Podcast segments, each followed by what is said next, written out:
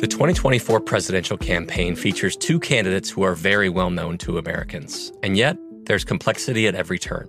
Criminal trials for one of those candidates, young voters who are angry. The Campaign Moment podcast from the Washington Post gives you what matters. I'm Aaron Blake, and I'm covering my 10th election cycle. My colleagues and I have insights that you won't find anywhere else. So follow the Campaign Moment right now, wherever you're listening. When you have health insurance, it's easy to forget about your out of pocket costs. That can be a lot of money. But are your bills accurate? It's estimated over 50% of medical bills contain errors. HealthLock can help. HealthLock technology securely connects with your insurance and flags any overbilling, wrong codes, and fraud. You can even have HealthLock work on your behalf to get money back from select past bills. To date, HealthLock has helped its members save over $130 million. To save, visit healthlock.com today. This is your moment, your time to shine, your comeback. You're ready for the next step in your career and you want an education employers respect. So you're not just going back to school, you're coming back with Purdue Global. Backed by Purdue University, one of the nation's most respected public universities, Purdue Global is built for people who bring their life experience into the online classroom. Purdue Global, Purdue's online university for working adults. Start your comeback today at purdueglobal.edu. From BBC Radio 4, Britain's biggest paranormal podcast is going on a road trip. I thought in that moment, oh my God, we've summoned something from this board. This is Uncanny USA. He says, Somebody's in the house, and I screamed. Listen to Uncanny USA wherever you get your BBC podcasts, if you dare.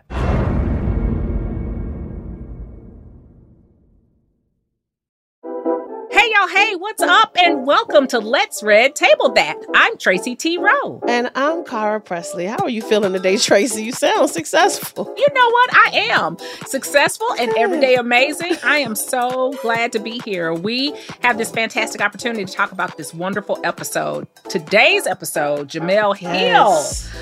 Oh, man. Wow. I love Jemele Hill. I remember when they came on a few seasons ago with Cari Champion. She came on together. so it was right. very nice to just hear her story. Yeah. Who are you? How did you feel about it? So much to unpack.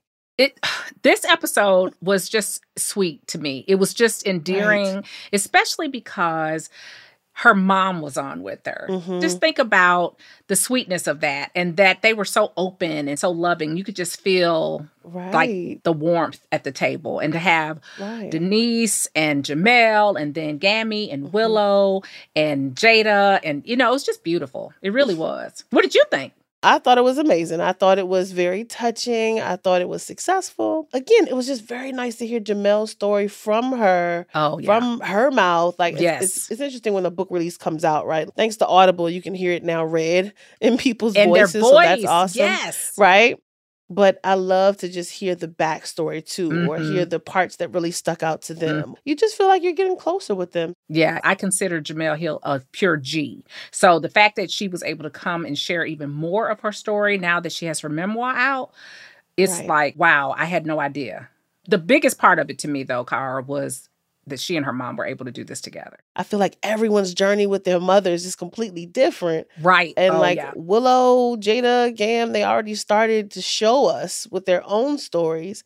Hey, y'all, we are far from traditional and we're getting through it. How are you getting through it? So, just every single week, there's another connection, another opportunity to see hey, we're not doing it wrong. We're just doing life with each other out here. And it's, it's just reminding us how our relationship is. Like, how is your relationship right now with your mother? I thought about my mom a lot, seeing Jemele with her mom Denise, and what would we do at the red table? How would that go for us at the Mm. red table? And my mom is Mm-hmm. very much a talker, but I there's something like a truth serum that happens at that red table. So it Mm. would be interesting to see. You right? How many people have said that? Like I don't know right? what it is at start this table. out, out the blue, right? right. Like, what happens at this table? This table has power. It would be interesting for me to see, you know, how our conversation would go because we talk all Right. the time, but there's something different about the table. I think that I given the opportunity, it I would be a, a cathartic experience. What about you? you know, me and my mother are I feel like our relationship's constantly evolving. I told you guys like earlier in the season how we did an event where I wanted to learn from her again. Right. And she's a florist, so she did some flower arrangements and we did an exercise of naming that arrangement after you to Right. learn how to take care of yourselves. And we're actually going to a retreat to do it again. So I Oh, mean, again, we're like growing closer all the time now on having more conversations. But through episodes like this, I realized maybe I do need to know a little bit more about your story. So Right. And you know, my mom has been battling cancer for the last year and a half. And so it's amazing to see the resilience and her absolute Mhm. determination and grit. It's a whole nother level of respect that I have for her. She just rang the bell. And so I'm so proud of her and all that she's gone through. We're still on course and we're still in the journey, but I'm just grateful that she has a warrior spirit. Right, absolutely. Warrior spirit. Shout out to to her, the survivor. That's my right. mom went through her issue last year as well. They caught something early and she had to go through a few rounds of radiation. So yes. she rung her bell as well. But it's like you just Wonderful. still you kind of wait to see what's going to happen. But just uh, you recognize that every moment we have them is just priceless. So every moment. Now it's time for us to share what our online Red Table Talk community has to say about this episode. We love hearing from our community. So come on, Kara, go ahead and read what Kenya Simmons had to say. To kick it off, Kenya Simmons said, When Gammy broke down, I did too. You could feel her remorse. This was a good episode. Hmm. Completely agree. Just like Gammy said, it's like a a back and forth that you go through just as far as what your life entailed and the things you take your children through. It's interesting to watch them in real time give us these episodes and share their transparent feelings because Right. you can't fake that. Right. So shout out to Gammy for constantly being transparent with us. she keeps it 100% real. Jennifer Bauer, you gave us some fantastic feedback. You said, Thank you for RTT. I felt this episode in the depths of my soul. I have been working so hard, but especially for the last three and a half years, to break my family's generational curses. Oh, wow. This episode described my mother and my relationship to a T. Thank you for this with the heart emoji. Jennifer, thank you. We appreciate your comment, and I'm so grateful to hear that your and your mother's relationship is healing and going through, and you're breaking those generational curses. So important. Absolutely. Myra Ortiz says, Man, oh man, this one hit hard. Trying to figure out how to talk to my baby girl about this. Oh man, how do I even start? That part of the episode where Jemele shared how she got out of her own situation because her mother had shared her situation and the fact that she knew how to fight or knew to fight, the fact that she knew that this energy just wasn't right, like she knew the signs. Yeah. It's so heartbreaking because it just shows you how quickly something could happen. Yeah, that's so, so true. I don't know what you say to your baby girl, Myra. Good luck to you, and thank you for giving us your comment. Keandra Durrell said, This episode hit hard.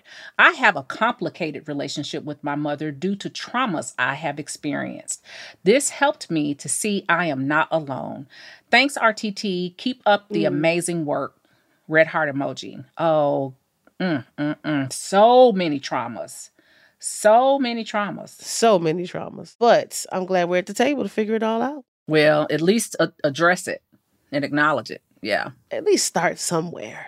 We're going to take a quick break, but when we get back, we're really going to dive into this interview with Jemele Hill. So stay tuned. There's a lot happening these days, but I have just the thing to get you up to speed on what matters without taking too much of your time.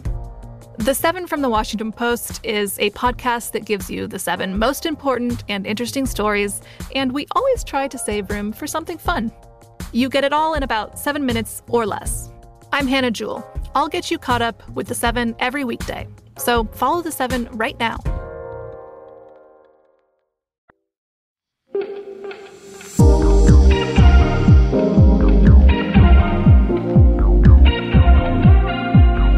This is the part of the show where we reveal which moments made us pause, rewind, and listen again. Say, it is time for Wait, what?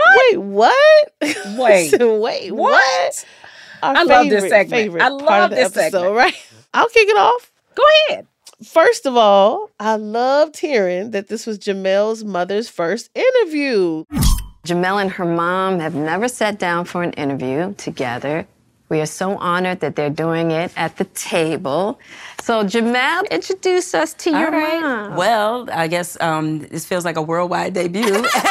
Everybody can meet my mom, Denise. Listen, Denise was so successful up there in that chair. Like she knew what she was doing, and she Beautiful. did.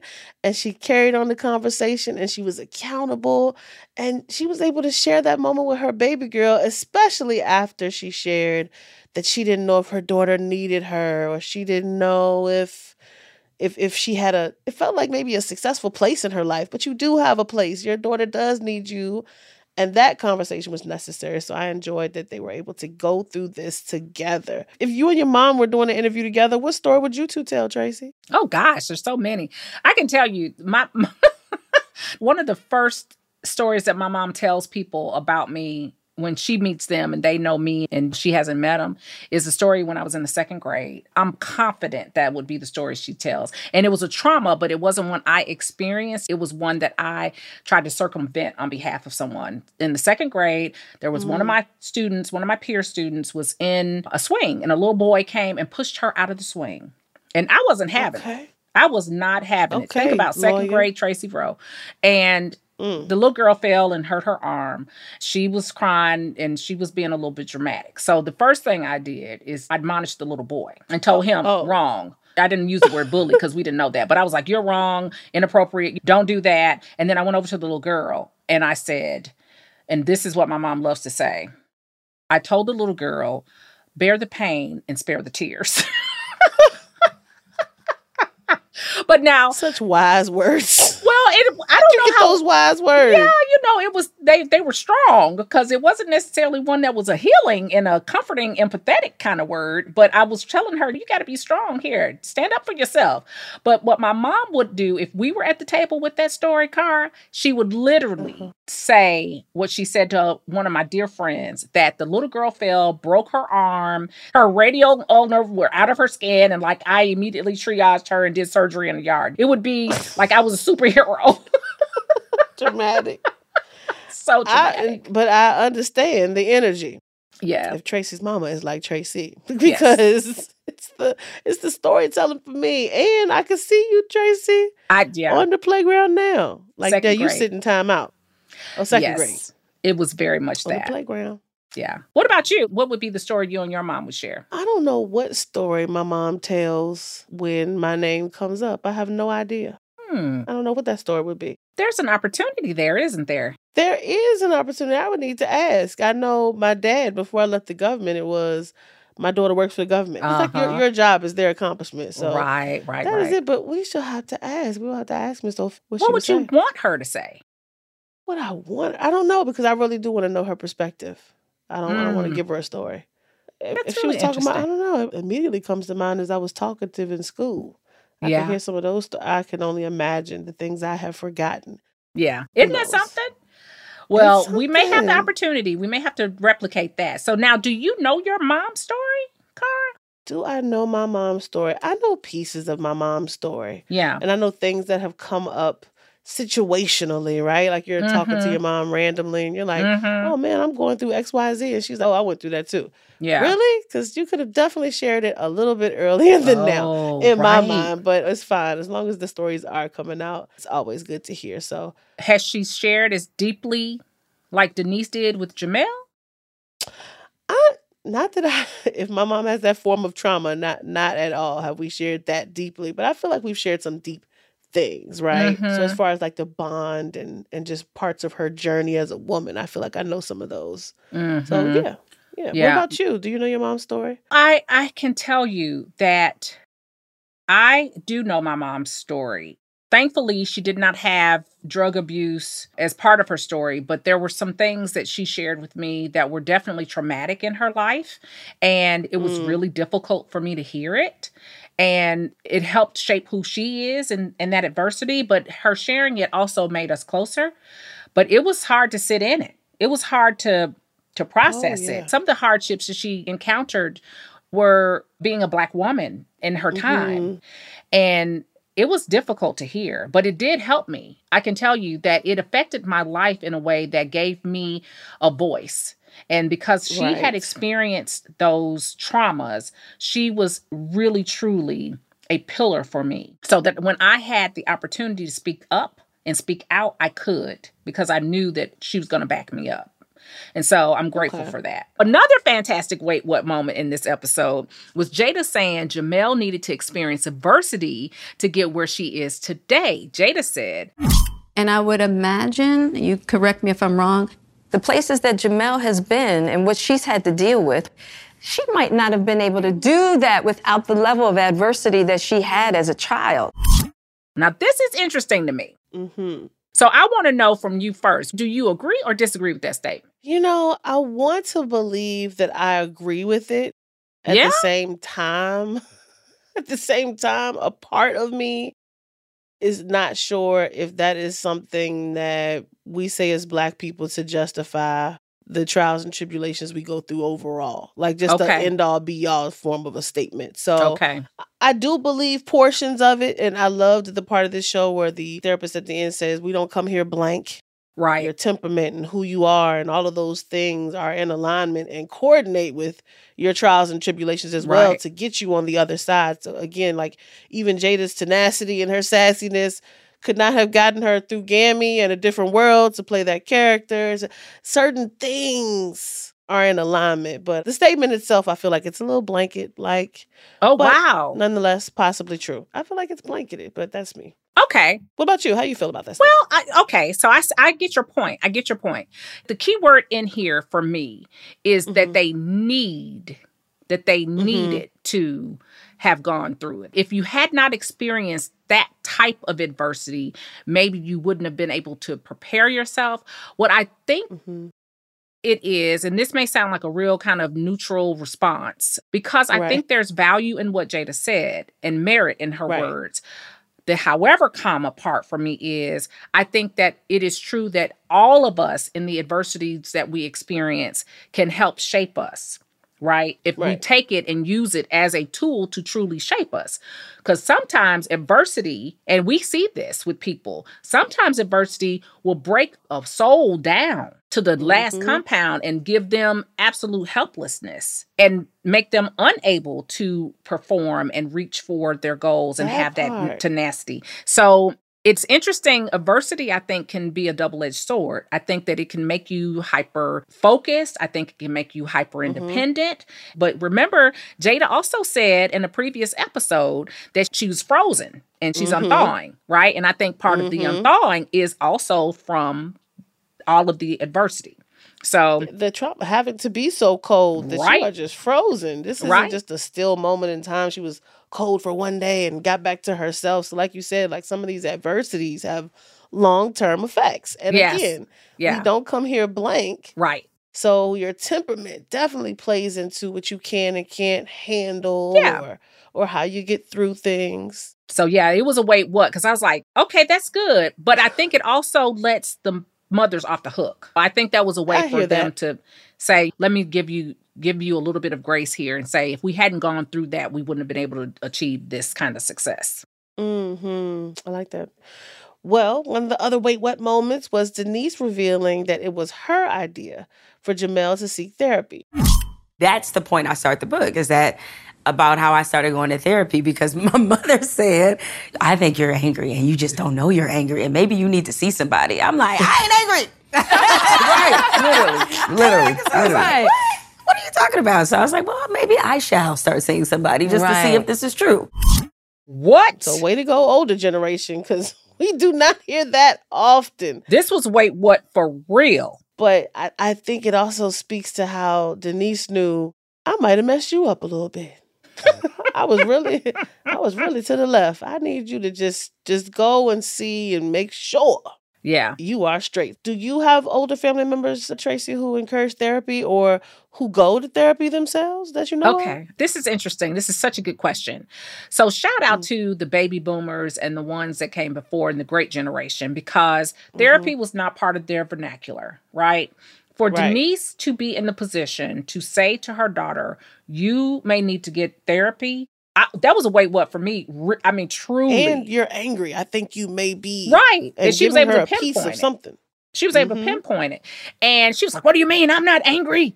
And so I love that. And so I, for me, I, I'm trying to think in my family, there may be a couple of people that are in that generation in my family who would consider, and maybe one other who has Mm. actually experienced therapy.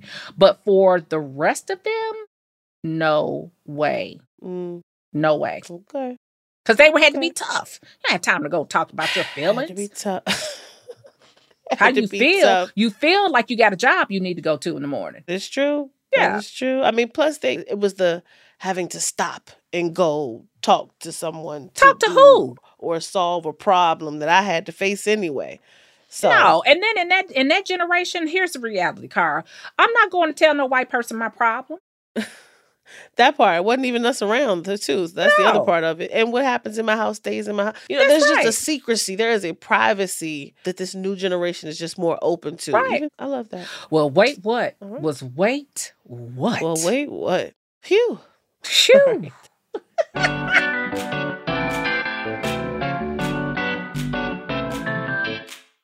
What did you think of this episode?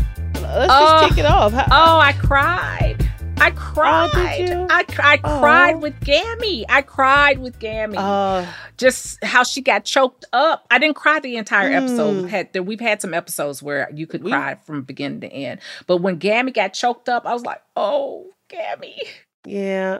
it's okay." I saw I saw their daughters. I saw Jemele and Jada Mhm. ready to help their mothers if they Mhm. got too emotional. Mhm. That's what I saw. I saw Willow trying to make sure she don't repeat any of these patterns. That's what I saw. Okay, now there's a, such a that's such a valid point.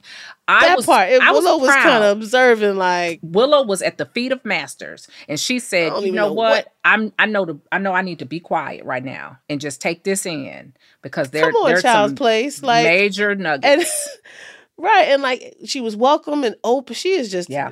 number one willow's just beyond her years open to mm-hmm. hearing perspectives knowing that if i was in that this could have been and also i feel like she was definitely aware that even though my mother's like celebrity is not a negative trauma it is a different lifestyle that impacts Yeah. me different than others and, and Yeah. how we can just all have different perspectives and, and experiences and ups and downs so it was nice to see all the transparency at the table. I enjoyed it all. the mother and daughter connection in this episode, it was truly the gift. And I can tell you the other thing that made me cry how amazingly connected Gammy and Denise were, how they were checking in with each other. Let me make sure. Let me, you got this. I thought that was phenomenal. I thought that was phenomenal. Through their okay. through the what did you think too, about like, that? Yeah. What did you think, Car? it was like the unspoken moments for me, right? I feel like that happens a lot in our black language. All it takes is a look where you can look at the woman next to you and be like, mm-hmm. I know exactly what you mean. I know exactly how that felt. Right. And I think it's interesting for our culture because rarely could we speak. So now that we're allowed to have the language and use the language and share the language and Yeah. the knowledge, we see how far it transcends across families. This is not just oh two women with addiction who decided to come to the table today. Like they didn't plan on their journeys being the same. And it's amazing how their journeys were different, but so aligned and so much alike. Right. And that you was like, at one point, Denise said, Well, did you feel this? And Gammy was like, What about this? Were you? And I just, I love that. I love that they were able to, sh- to not have any shame, to not be ashamed Right. that you are a recovering addict and not be ashamed that you are at this table and that you had your choices affected your daughter. So I'm grateful for that. That part, that part. Well, and affected, and, and I mean, in both negative and positive ways, we're talking about two uber successful women. Mm-hmm. I mean, This is not a mistake. So they part. definitely put in the work. Oh, speaking definitely. of work, Kara, you commuted four hours both ways for Mhm. 10 years to crush it at your government job. How did your Come family on. support you in your pursuit in your high demand career? Shout out to the family support, man. I have my brother supporting me. I have one brother's passed, but I had three brothers and three sisters. So I have a big family, but we're not close because I am the baby, right? So they support in just if I say I need it, we're gonna all figure it out. So that was exciting and and nice to see and and um, I appreciate that part of my life because it allowed my son too to also see like what I was going through to get to work. So now that he mm-hmm. has a nice mm-hmm. little job, hallelujah. Mm. He went how far? How much was right. gas back then? Right. right. But it was hours. during the entire Obama administration. So so it was two there, two back. That's a lot. That's a lot of two time. hours up, two hours back. Right, but it was wow. it was worth it. Shout out to them for supporting me, man. My friends for sure. They definitely support. Yeah. I was going to ask you how mm-hmm. have your friends and family encouraged you as you're now making this career shift? You know, shout out to them as well because of course before I left the government, I was doing small side hustle jobs, man. Let me tell you, if your if your friends are out there selling candles, selling journals like I was, or doing stand up comedy like I also was, please go to the show. Please go to the pop up event. Please just it's not even about buying. It's just about seeing somebody they know in the crowd. Right asking them what their prices are, who asking them how they're feeling, and please know that they are probably doing this to help stay in a positive mental space, regardless of what's going on in their life. So, mm-hmm. shout out to my friends and family for helping me because they help keep me empowered, right? And, and remind me that, yes, I was making great decisions. They're continuing to help me as I shift into this. And I know they are listening to this podcast episode. So, hey, family and friends, I love y'all. Mm-hmm. Yeah. And, and I'm just excited about, about where things are going, but I definitely couldn't have any of it without them. Nice. Yeah, so I know I'm not the only one, right, who's working hard and doing successful things. So Tracy, how did you keep from getting imposter syndrome in work and just in life in general? How's your family have supported you on that? Oh gosh. Oh wow. Imposter syndrome. That you know have that, you experienced it even? Of course. Of course. I mean, if you have any measure of success, however mm. it's measured, because it's so relative, right? That you wonder at some point is this right? Am I real? Am because you do the fake it till you make it so much that you have to say, mm-hmm. okay, wait a second, let me just take stock and inventory here. Let me self assess. So, yes, I have definitely felt imposter syndrome. And at work, especially because there is the balance of you got a code right. switch and balancing who I am and knowing who I am. So mm-hmm. it has been a roller coaster ride. But now I can tell you in life in general, I knew I was that girl. Just it was at work that you have to make sure you know your your way and navigate through from a corporate environment as a black woman that's outspoken. There's a lot that can Child. be associated with that.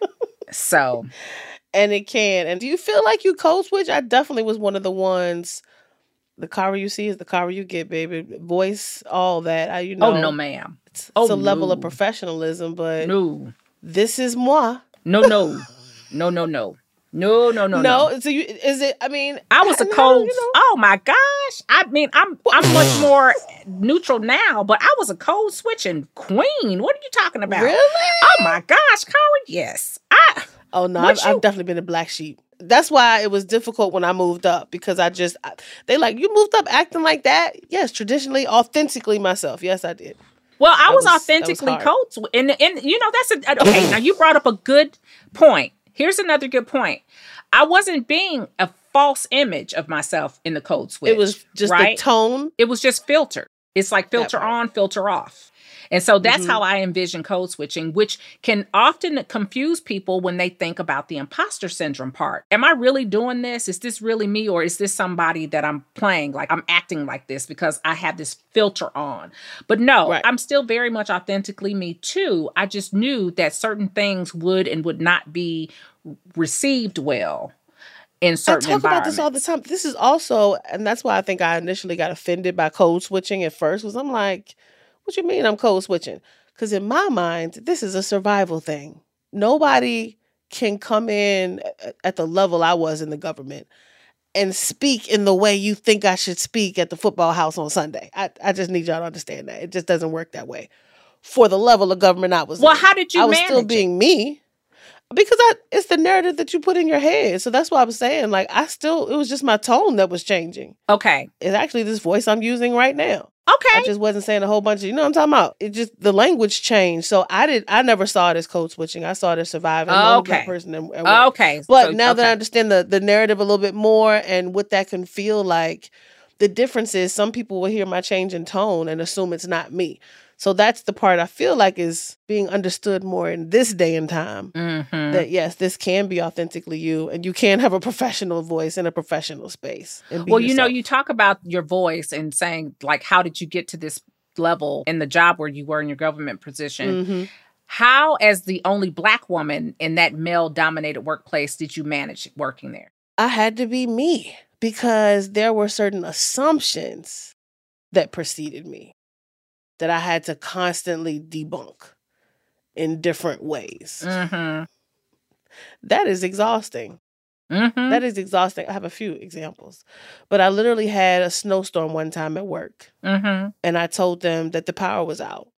I can't work. We're on the phone. I can't work. So I'll let y'all know when it's back on. Mm hmm. The acting boss at the time called the acting director and said, I don't think the snow's as bad in her area as she thinks. I'm not sure if her cable's really out. Perfect time. What? And my director said, Are you saying what I think you're saying? Like insinuating that I'm the one lying. And at that moment, my director was like, What Kara's been saying is true. Because I was like, it's like they're picking on me. Of course, people get annoyed or they get they get scared when you bring up the racist word in the corporate workplace. But I had to start using elementary words so y'all could hear me. I'm being picked on. Mm. I don't know what else to say to you because y'all act like y'all not understanding what I'm saying. But yeah, I had to be very authentic in who I was and just I had to say a lot of prayers reminding myself who I was when I walked into work. That's where that imposter syndrome as well, that piece plays a part. Speaking of being authentic and staying true to who you are, Tracy, how do you make your voice heard when you know others might have a hard time listening? you I go back to what I said about the trauma my mom experienced and her not being allowed to have her voice and not being heard intentionally. Mm. Sometimes people pretend not to hear you, like accidentally on purpose didn't hear what you said. And so I experienced that. And one of the things that thankfully because I went to school for communications, so there was some training behind the the method, Mhm. right? But what I use, and I still use this now, is I will literally lock eyeballs with someone when they're talking. And for whatever Mhm. reason, that can be intimidating to people. And it's not, it wasn't meant to be intimidating. It was meant to let you know I am intentionally, purposefully, actively listening to you. So when you finish saying your point, I'm going to acknowledge it, affirm it, and then I'm going to say what I want to say. Mm. And then if it's glossed over, I will come back to it and I will be like a dog with a bone. And that is how, for people who have had a hard time, air quotes, hearing me and listening to the words that are coming out of my mouth, I ensure that I am clear and I am articulating. And so that Mhm. they can process. And then most times in the hard time listening, I will finish with a question Did you understand what I said? Or do you have any questions? So then you can't act like you didn't hear me, right? Mm. It's called playing in my face. That's what you're not gonna do. You're not gonna act and or play in my face. You know what I said. We There's some things other. that come as a result of that because you there's a firmness. First of all, my voice projects Mhm. out of this world anyway. And if I'm looking you in your face and in your eyeballs, Mhm. and I'm speaking very intentionally in the Oprah kind of way, right. you know I'm talking to you. And so then it goes from yes, I heard you, but then Hmm. then the supervisor has to come and have a conversation with me because you know I'm too aggressive. Girl. Mm. Oh gosh, I think you know what? I think it's time for us to take a break. Okay, so we're going to take a short. like. Yes, we're going to take a short break right now, and when we come back, we'll talk about what the red table didn't. There's a lot happening these days. But I have just the thing to get you up to speed on what matters without taking too much of your time. The Seven from the Washington Post is a podcast that gives you the seven most important and interesting stories, and we always try to save room for something fun. You get it all in about seven minutes or less. I'm Hannah Jewell. I'll get you caught up with the seven every weekday. So follow the seven right now.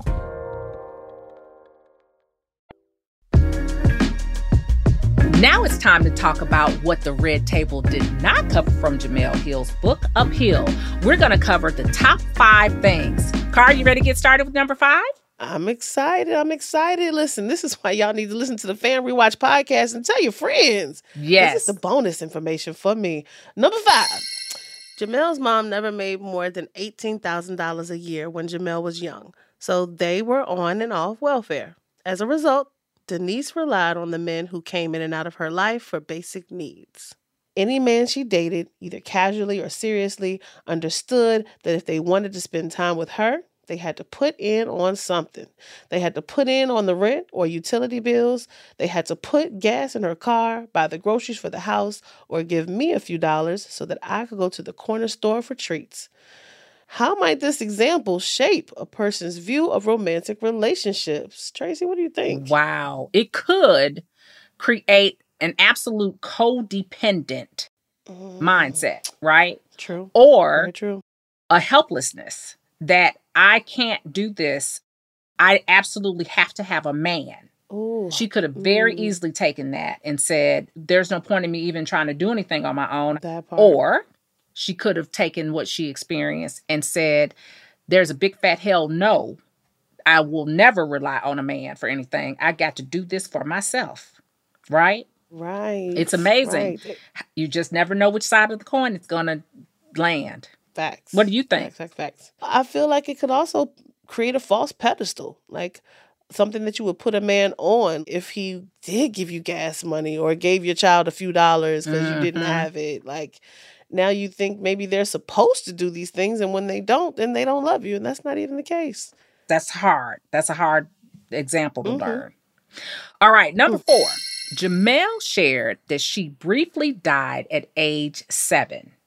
She was in the backseat of a car when a driver of an oncoming vehicle hit the gas instead of the brake. Jemele's brain swelled and her skull was fractured. She remembers the lights of the other car coming toward her, then nothing for a while until she awoke in the hospital. She wrote, At some point, my mother held up a mirror to show me what I looked like. Half of my head was shaved. My eyes were swollen the size of lemons, and I had two black eyes. There was a deep red scar on the right side of my head, about three or four inches above my ear. OMG. Wow, that's a lot. Died at age seven from a car accident? And Not to mention the scar. And Pieces. remembers. Of course, because at seven, you remember. To Yeah. have looked at herself had to be the most horrifying thing she had ever seen. Have you ever had an accident like that as a young kid? I was in a car accident, but I was much older. It was before seatbelts were really mandated by law. And I hit Mm. my head. And I remember you having a, a knot on my forehead and just remembering no matter what, I'm going to put my seatbelt on. That but part. Black eyes, Right. Scars. lemons. Ooh. That's a lot. That's I That was in a an whole lot. accident, but it it wasn't all that. I tore my spleen. That's all I remember because they Mm. were trying to figure out if they were going to do surgery, but they Mhm. didn't. So I still have my damaged spleen. Thank you. Y'all need to get this book because this this is amazing. get the book. It's a lot going on. All right, number three. Jemele wrote, in general, black women hate being described as angry. Ain't that the truth?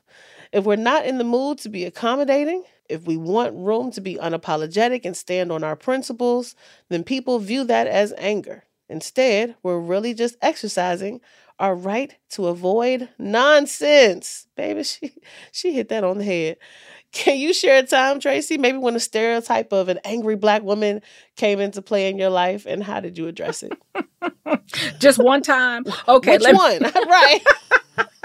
just once. Work, You- school, what we talking right, about? Right. So the knee jerk is gonna have to be it's gonna have to be work again because some of the things that I would experience and then witness.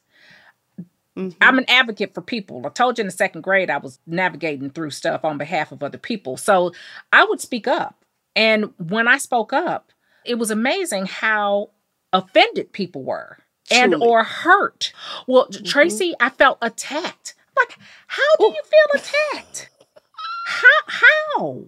And so then if I'm asking how in that same voice, then well now, you know, you need to watch your tone. And then if I put it in writing and I say something very clearly, then, you know, it's, well, you can't hear tone in email. And so we, we need to be oh. careful. It's like, okay, I can't win for losing here. What do you want me to do? I can't win for losing. I mean, yeah. So I, that angry black woman thing is crazy. And that's why, I, for the longest, I would really, really be careful about not shaking my neck because I talk with my hands, not doing a lot of mm-hmm. gestures with my hands. And I was really careful about that because I did not want to come off and have people label me at work or anywhere as an angry black woman. absolutely. I can it shouldn't be relate like to that. that. It shouldn't be like that. I have that work story and then some. I'm actually going to give a parenting bet. example because the parenting, this one kind of hit a little different. You hate to say it, but they expect you to be angry at work, right? Even though you're not angry, you're passionate or they're playing in your face. But in the school setting, my son had a teacher, Mm-hmm. not black. Mhm. And we halfway through the year. So any parent who has some child who's had some Mhm. challenges, you know, after Christmas break, th- them teachers done. Okay. But that's not my problem. This is your career. Anyway, she calls and it's your son did XYZ. You need to come up here right now. I don't know what's going on. This is ridiculous. This is not the first time. I mean, going off.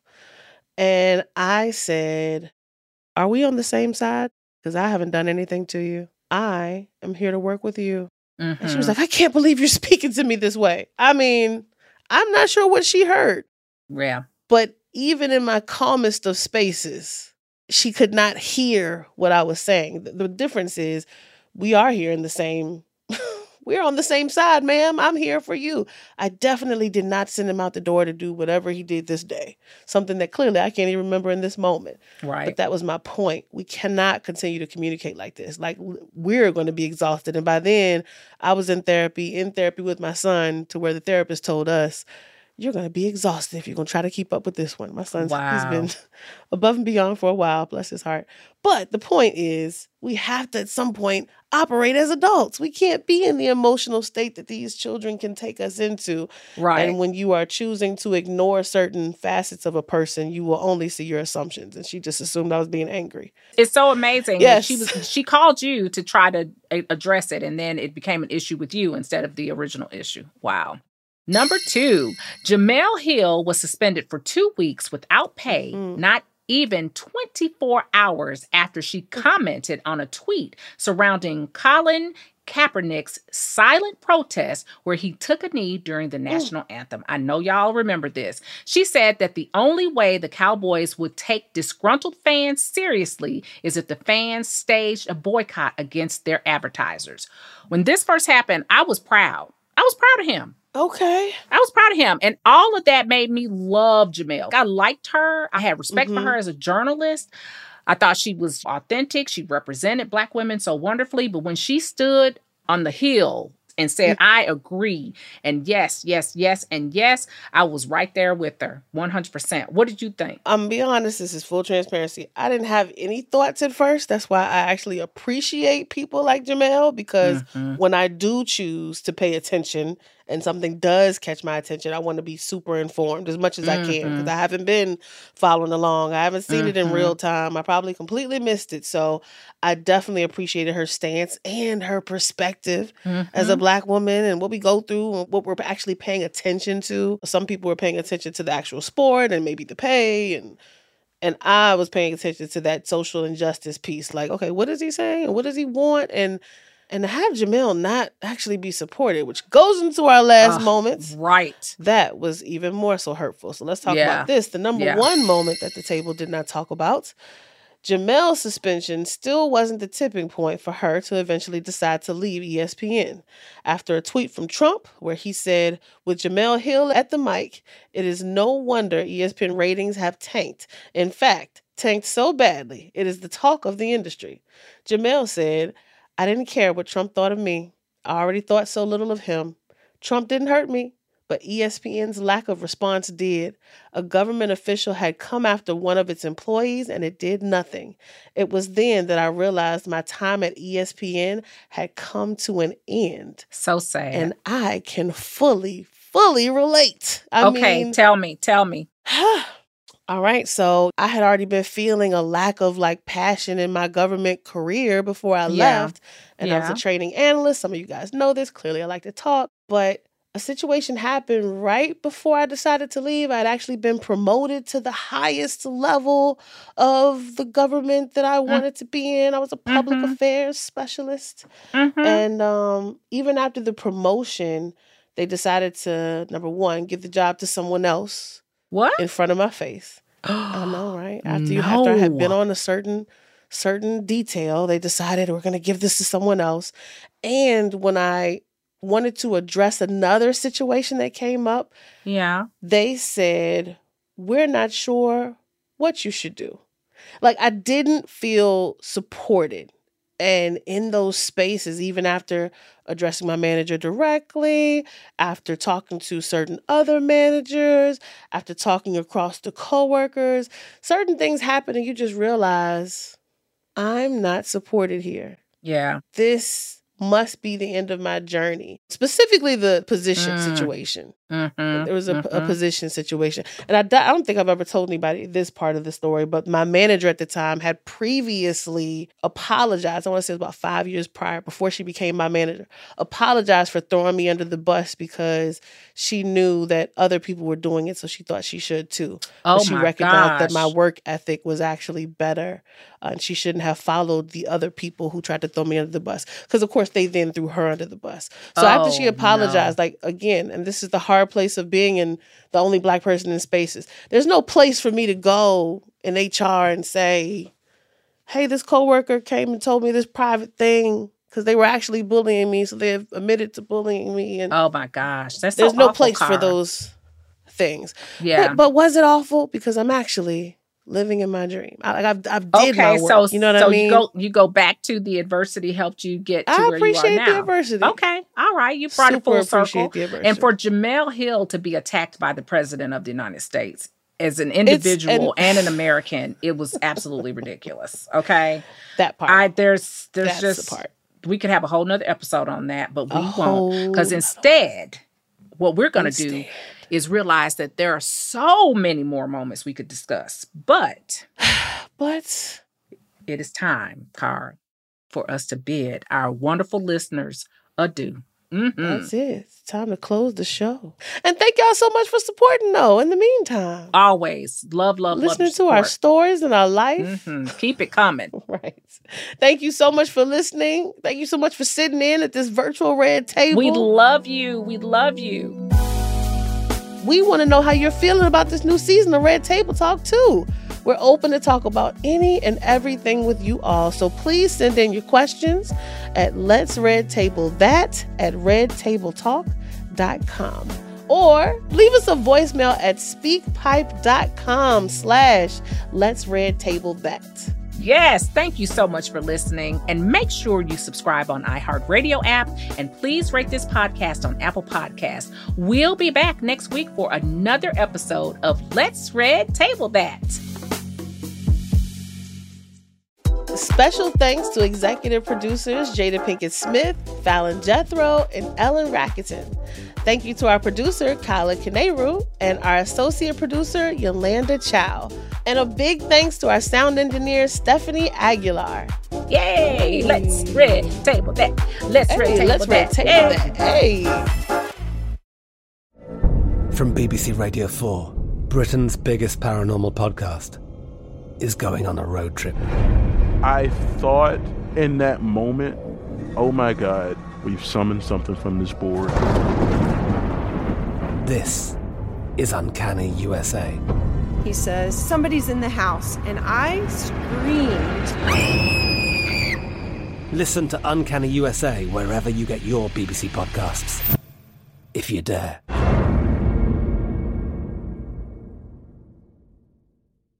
Good sleep should come naturally, and with the new Natural Hybrid mattress, it can. A collaboration between Leesa and West Elm, the Natural Hybrid is expertly crafted from natural latex, natural wool, and certified safe foams to elevate your sleep sanctuary and support a greener tomorrow. Plus, every purchase helps fuel Leesa's work with shelters and those in need. Don't put off a good night's sleep any longer. Get a Leesa mattress today for a sound sleep tonight. Visit leesa.com slash iHeart. That's L-E-E-S-A dot com slash iHeart. Hey guys, back at the playground again, huh? Yep. You know what this playground could use?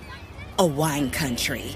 Heck yeah, and some waves so we could go surfing. Oh, ah, love that. A redwood forest would be cool. I'm in. Ah, ski slopes. Let's do it. Um, can a girl go shopping? Yeah, baby. Wait. Did we just invent California? Discover why California is the ultimate playground at visitcalifornia.com. You know that feeling when you walk into your home, take a deep breath, and feel new?